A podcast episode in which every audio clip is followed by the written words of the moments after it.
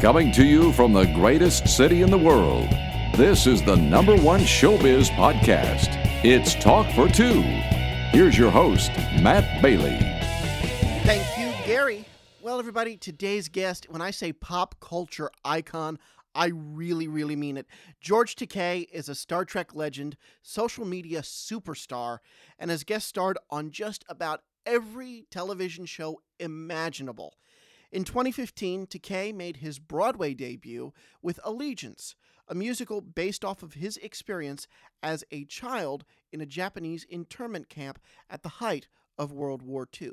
62% of the 120,000 people in these camps were American citizens, Takei and his family among them. The camps were ordered by FDR shortly after the Japanese attack on Pearl Harbor. Now, that musical, Allegiance, is available as a limited edition 2 DVD box set. The first disc is a performance of the show on Broadway, and the second documents the journey that Takei and his creative team took to get this powerful story to the Great White Way. You can pick up your copy at allegiancemusical.com. I'll link to it in the description boxes on talkfor2.com and on YouTube.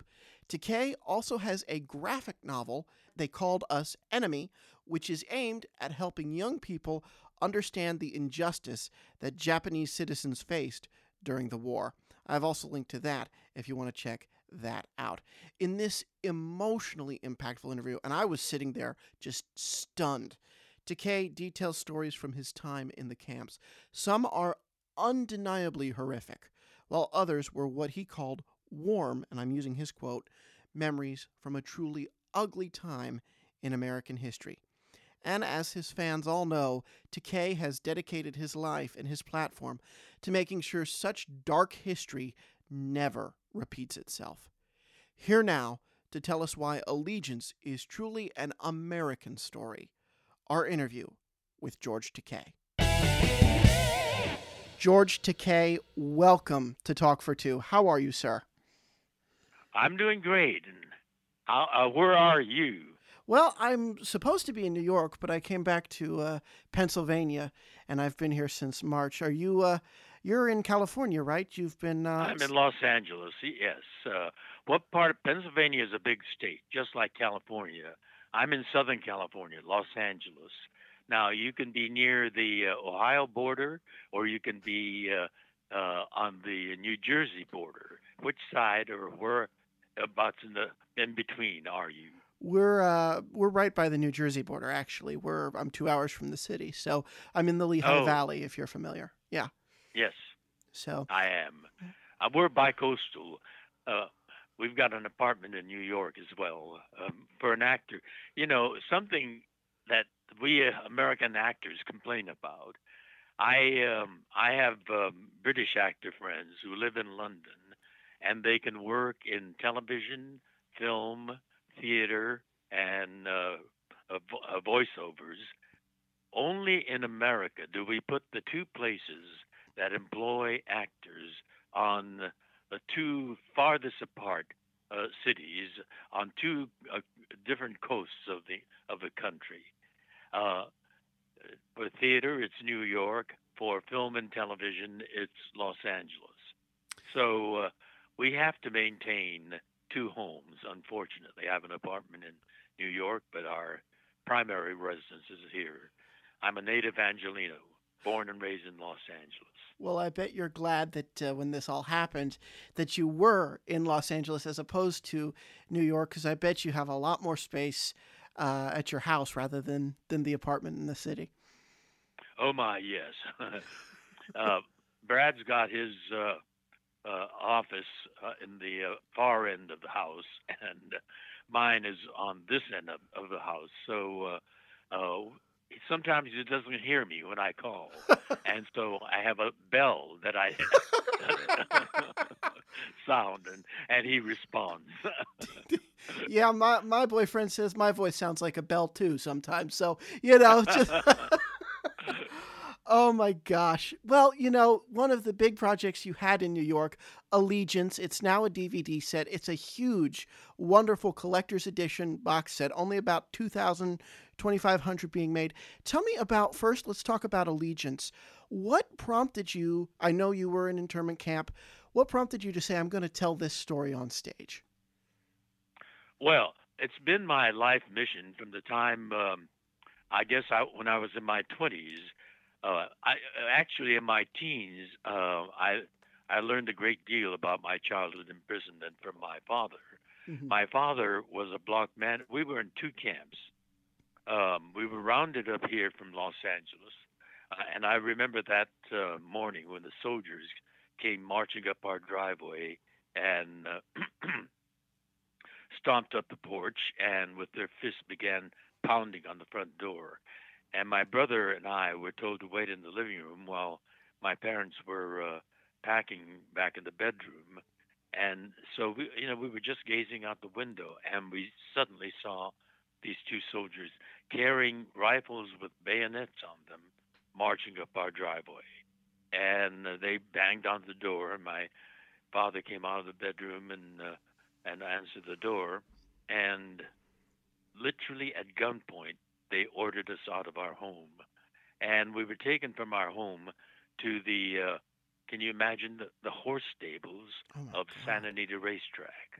Horse stables from a two bedroom house on Garnet Street in Los Angeles, front yard, backyard, to a smelly, I mean, it was still pungent with the uh, the stink of uh, horse manure, and that's where we uh, had to sleep for about uh, three four months while the uh, camps were being built.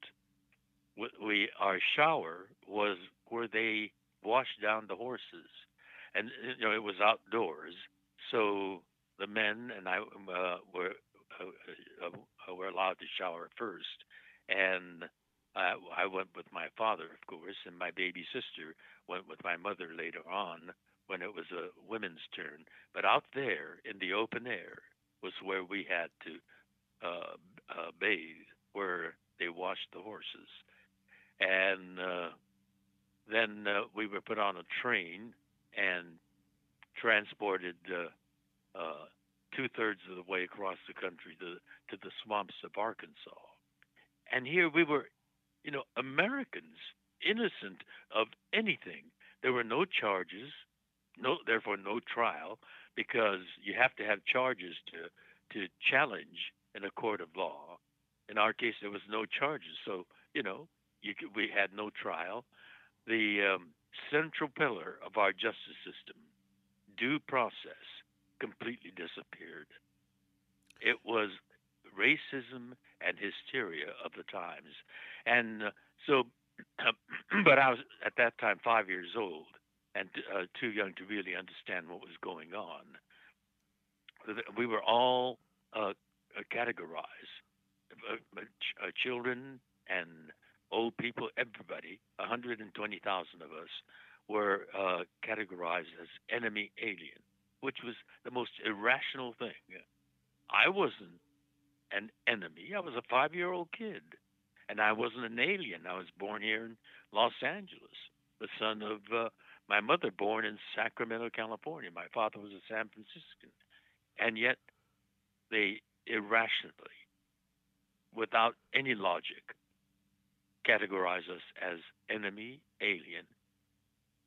And they had no basis, uh, in fact, for that. It's horrible. That was just a made up uh, category and we were imprisoned in uh, uh, barbed wire prison camps, barbed wire fences, sentry towers, machine guns pointed at us. Uh, uh, at night, searchlights followed us when I had to make uh, the um, uh, night runs to the latrine. I had searchlights following me. But you know, to a five-year-old kid, me, it wasn't intimidating. It wasn't uh, something that was humiliating. I, I, thought it was nice that they lit the way for me to pee. You know. oh my gosh!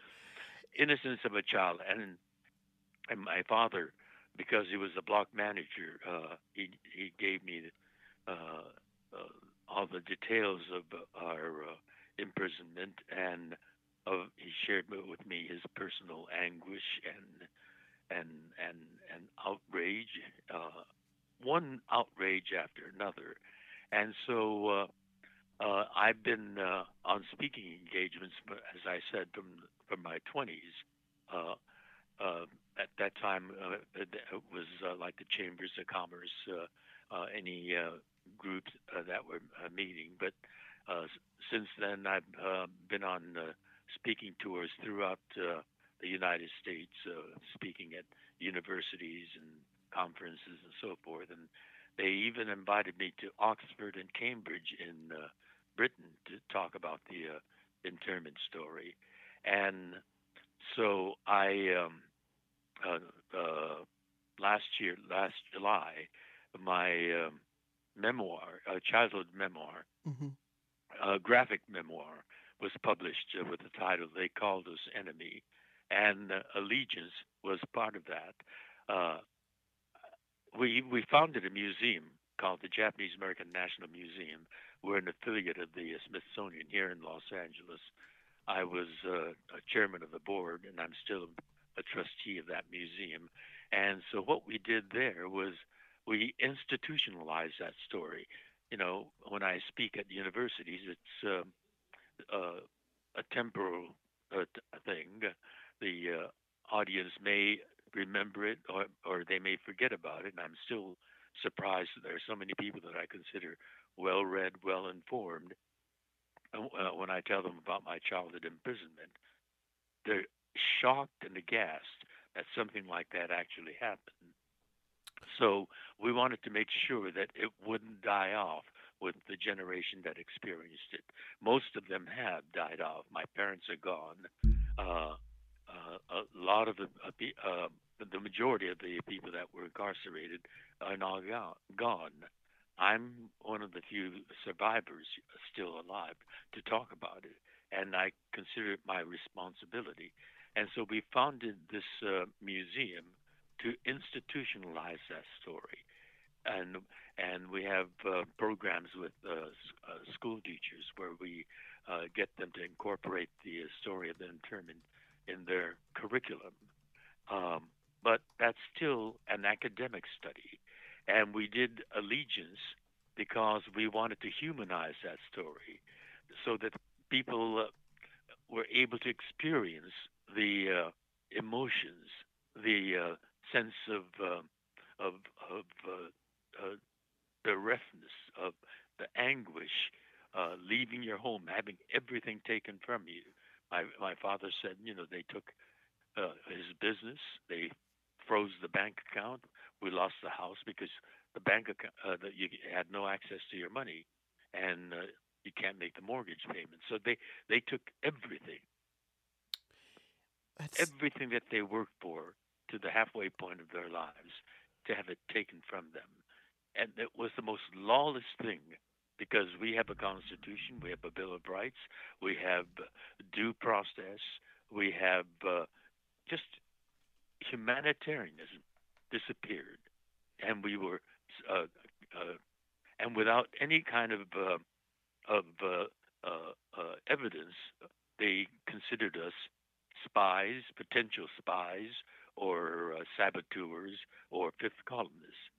When you, they were never able to get any evidence of any kind of activity like that. It was just sheer hysteria, and and so uh, we wanted to record that history so that it won't be forgotten.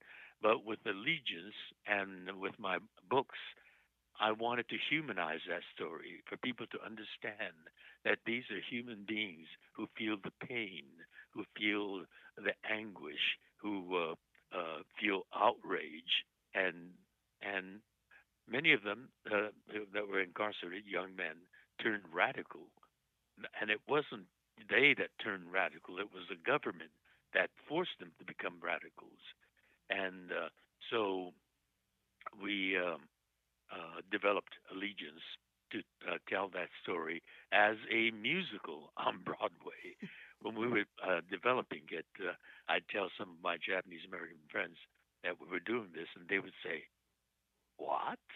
You're going to make a musical out of uh, our suffering?" and uh, because they, you know, uh, when you say musical, they think of uh, high kicking, you know, song and dance. Right.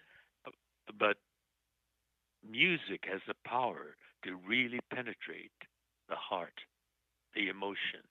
And uh, so that's why we did it as a musical. And my book, uh, my graphic uh, memoir, essentially it's a comic book. Um, with that, I wanted to reach the young people to have them know that story because when I was in my preteens, I loved comic books. I, I, I, I devoured them. And at that age, you're absorbing in information through your pores. hmm And I wanted to reach that generation uh, today where they uh, get under, uh, get exposed to the story and they uh, grow up knowing that this is a chapter of American history, not Japanese American st- history, but American history, as much American as the story of slavery or what happened to Native Americans uh, uh, in history. This is a part of American history that Americans need to know about as part of our American heritage, which we must never repeat again. And uh, actually, in 1994, I wrote my uh, autobiography called To the Stars. Yep. Um, it was a, a Star Trek. Uh, Of course. uh, uh, I was wearing my uh, Starfleet uniform, looking up, you know, on Yeah. the cover. Mhm. Um, but with the uh, they called us enemy, I wanted to reach a, uh, a youth generation because they're going to become the voters and the leaders of tomorrow.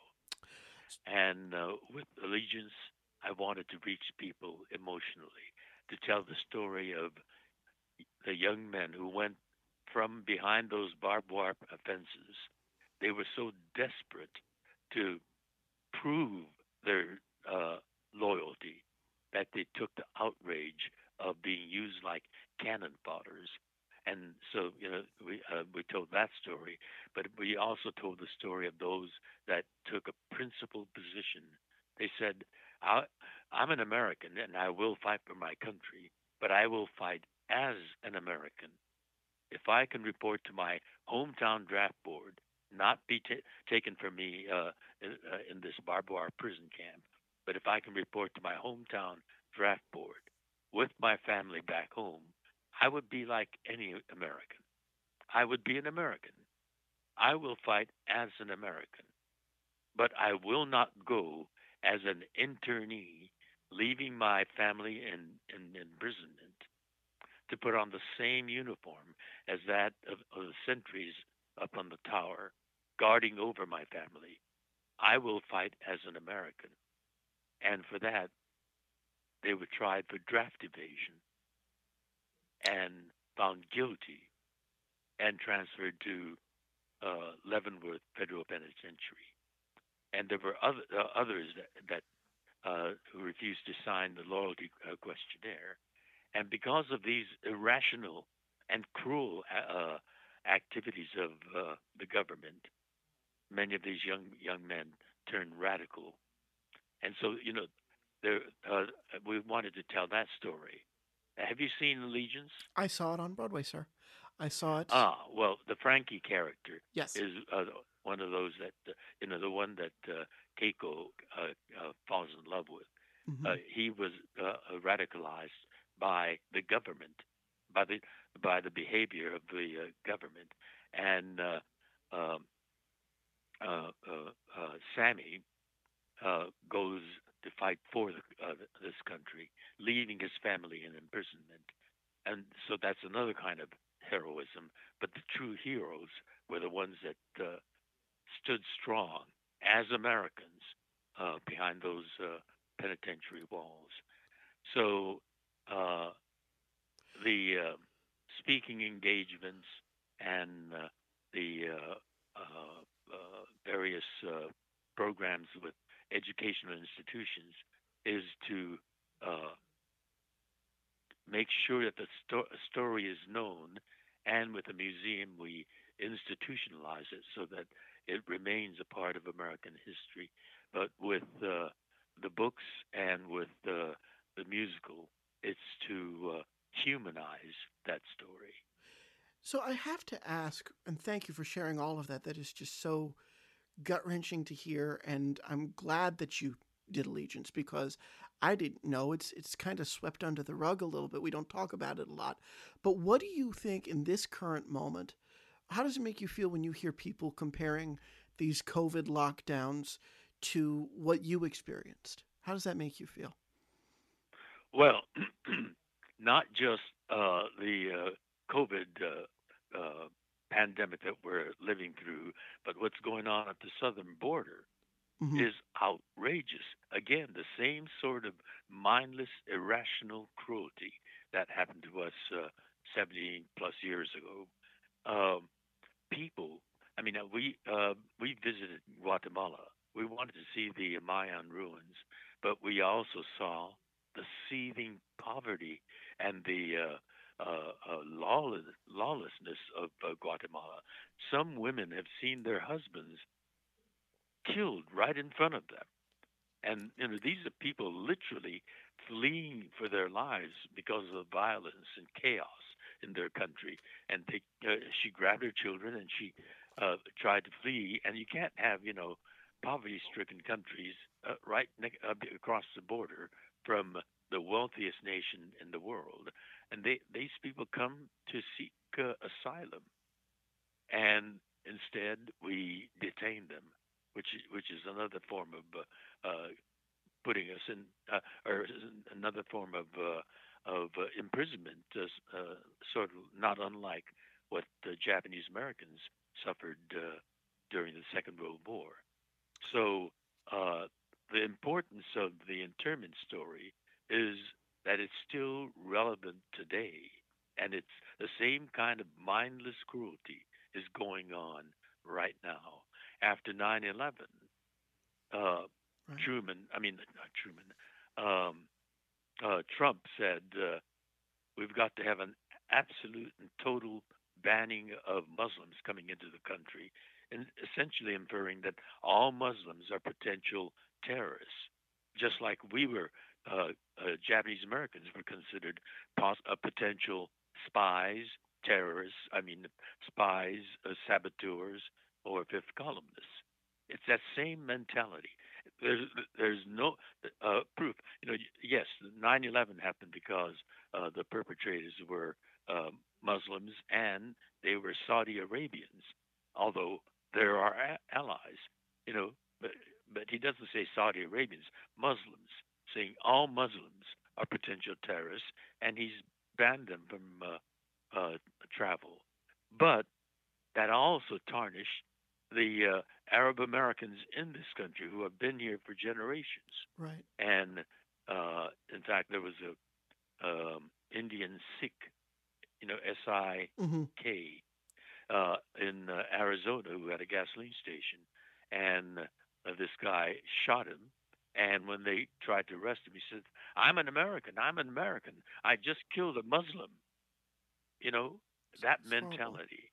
What do we do? How can we get past it? How can we stop history from repeating itself in one form or another? That's the thing. It, it's going to take a long time because we had uh, what's called the original sin, the uh, uh, issue of slavery, and African Americans for four centuries have been struggling for uh, equality. Just because of the color of their skin, they were considered property, and they had to. We, we fought a civil war to mm-hmm. make them no longer property; that they were human beings. Uh, but still, they didn't have the right to vote, and they had to struggle for that. And even when they had the right to vote, there was uh, voter suppression, and so you know that struggle is going on still, despite the fact that we've had an African American as uh, president of the United States.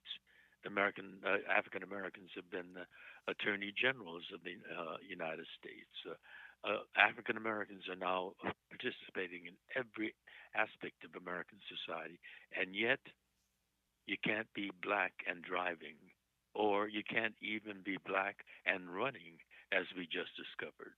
Mhm. You know, uh, in Georgia, uh, this this young man uh, Aubrey Mhm. was shot and killed by two uh, rednecks, uh, father and son, and uh, it didn't go. Uh, they didn't go arrested for ten weeks. Ten weeks, because the victim was a black man, and the perpetrator were ignorant Southern whites, and it wasn't wasn't until finally the uh, the uh, tape was exposed publicly Yeah. that uh, they were arrested. So that struggle is still going on with the African Americans. Mhm. So the, uh, Japanese American story or the Asian American story, because there's a long history of uh, anti-Asian um, uh, uh, uh, prejudice in this country.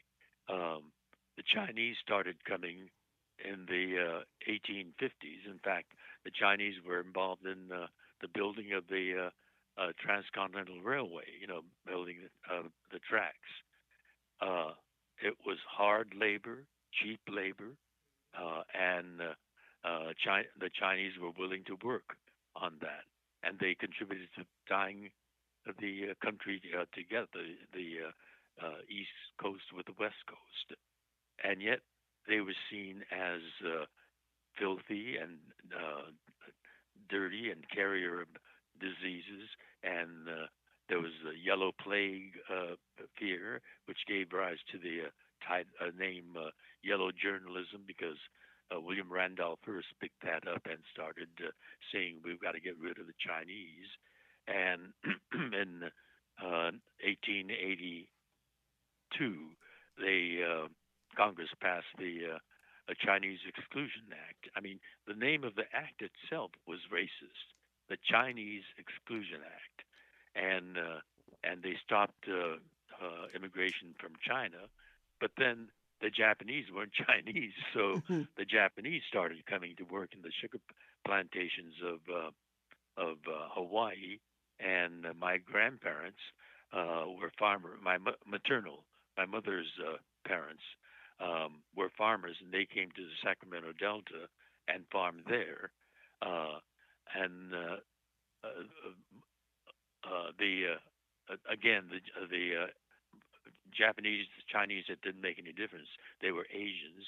Um, in um, 1881, in here in my hometown of Los Angeles, a white woman uh, uh, uh, claimed that a Chinese man uh, harassed her, and uh, a mob formed, and they went into Chinatown and just randomly uh, uh, captured 20 Chinese men, dragged them over to the Central Plaza, which still exists today in downtown, and they lynched them. 20 Chinese men because of one white woman's claim. I mean, that was never uh, uh, examined, so you know she, she could have been a hysteric who made it up. Mhm. But because of that woman's claim, Yeah. 20 Chinese men were lynched in the Central Plaza of uh, of uh, uh, Los Angeles. and even And so lynch, uh, California was very much like the uh, the American South uh, in the 1800s. hmm And even with Star Trek, with in the '60s, it was groundbreaking to have a cast that diverse. Nowadays, I don't think we blink twice about it. But uh, if I recall anything about Trek history, that was that was a big step for Asian Americans, It was for African Americans, for everybody. exactly. Yeah.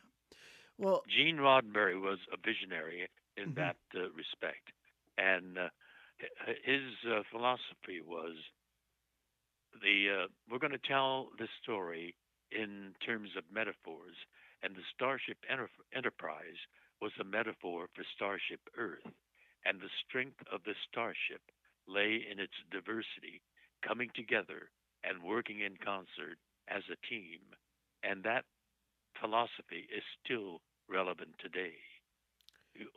The diversity of uh, this country, or the diversity of the the a human animal is its strength. If you can work together, work in concert, be aligned to a, a common goal, you know, because uh, the human animal is intelligent, but be, but beyond that, we have our own distinct, uh, personal, individual character. Uh, uh some are hunters; they go out, search out, and uh, seek information, and they seek facts. Others are gatherers who ga- gather that fact and uh, uh, uh, put them together and share it. And then others are uh, are uh, uh, builders. They build structures, but they also gather the ideas that, that, that have been gathered and and develop that into a venture.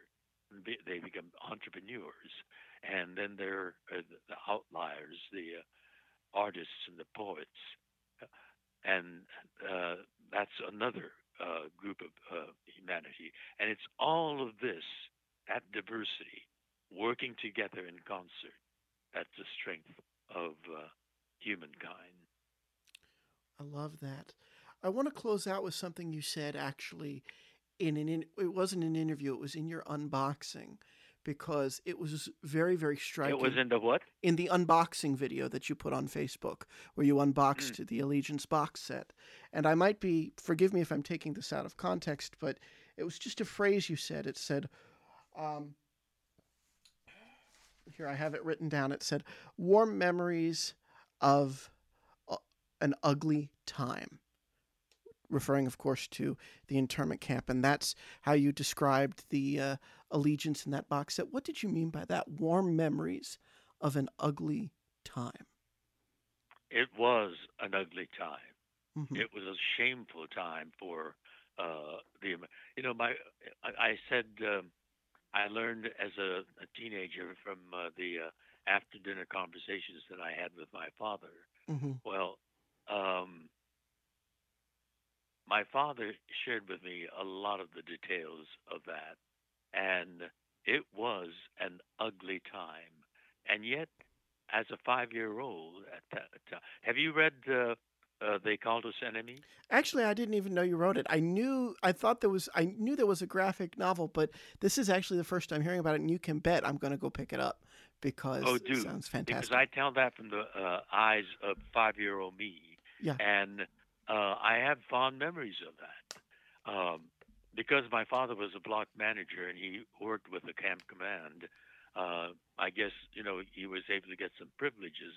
And one afternoon uh, at, uh, uh at lunch in the uh, mess hall, my father told us that tomorrow he's going to be able to borrow a Jeep and take us out of the barbed wire. This is in Arkansas and that was you know so such an exciting thing to go outside the uh, barbed wire fence but not only that to be uh, taking that ride in a jeep hmm. and uh, so i told all my friends you know about it that we're going in a jeep and we're going outside the camp and uh, and uh, so uh, they were all eager to see if uh, this was really true. And sure enough, you know, they were all gathered uh, by near our barrack, and and we were on the porch waiting for my father to appear. And sure enough, he came uh, driving that jeep and beep beep us us. And so my brother and I clambered in, and my father uh, went in to get my mother and my sister, and uh, the boys were so envious. And then uh, my mother and my sister came out, and we uh, went outside the uh, the uh, gate and took us for an incredible experience. I mean, that's the way it remains in my memory. Uh, we went uh, through the swamps and over the bridge, and and then we visited a hog farm, and I was into dinosaurs at that time, and I thought surely these big, enormous, smelly, ugly, grunting creatures wallowing in that muck, smelly muck, you know, must be a descendant of the dinosaurs. and uh, then we drove back back to the camp. But uh, I remember that so fondly. And, and now it's going to be coming out uh, uh, in July uh, in hardback with a, brand new cover. And I said, we've got to capture that. I, re- I it's, still uh, vivid in my uh, memory. As my father was was driving the jeep back to the camp, there was a blazing, radiant uh, sunset, and uh, the barbed wire fence and the sentry tower uh, towers were uh, silhouetted. And uh, my brother had gone to sleep right beside me in the, the back seat of the jeep, and uh, my baby sister uh, was in my mother's arm, and she had dropped off, and I was getting pretty sleepy too. But that was I rem- I was still awake as he uh, uh, drove back toward the uh, camp, and so I, we uh, recreated that for the uh, the hardcover uh, uh, uh, book uh, of uh, they called us enemy. So do uh, pick up the. Uh, it's going to be coming out uh, in June or July. Yeah, I think he said July. Um, the uh, what's out right now is in soft cover, but I have these warm, fond memories of my childhood, uh, an innocent childhood. Uh, but there were other uh, events that were terrifying. There were riots in camp, and uh, the uh, the uh, soldiers came roaring in, uh, standing. Uh, uh, uh, one soldier would be driving, and two soldiers would be standing in the jeep, aiming their rifles at us, and everybody, you know, ran. And my father grabbed my hand, and we ran like bats out, bats out of hell. So I have terrifying memories too, but there are fond memories of my childhood behind barbed wires. Well, I want to say thank you for writing that book and thank you for writing Allegiance. I'll leave you with my thought here. I don't know if you'll agree with this, but I think of all the issues we talked about, and I asked you, how do we heal? Uh, how do we heal? How do we move past? And I think, and change our society for good so we don't repeat history. I think the answer is art because art reaches across and gets people to understand uh, these complex issues. So thank you for devoting yourself artistically to changing the world and making it a better place. Thank you very, very much. Well, I thank you for your sensitivity and also the support uh, you're giving us. You saw uh, Allegiance on Broadway, and you have the uh, treasure box of Allegiance.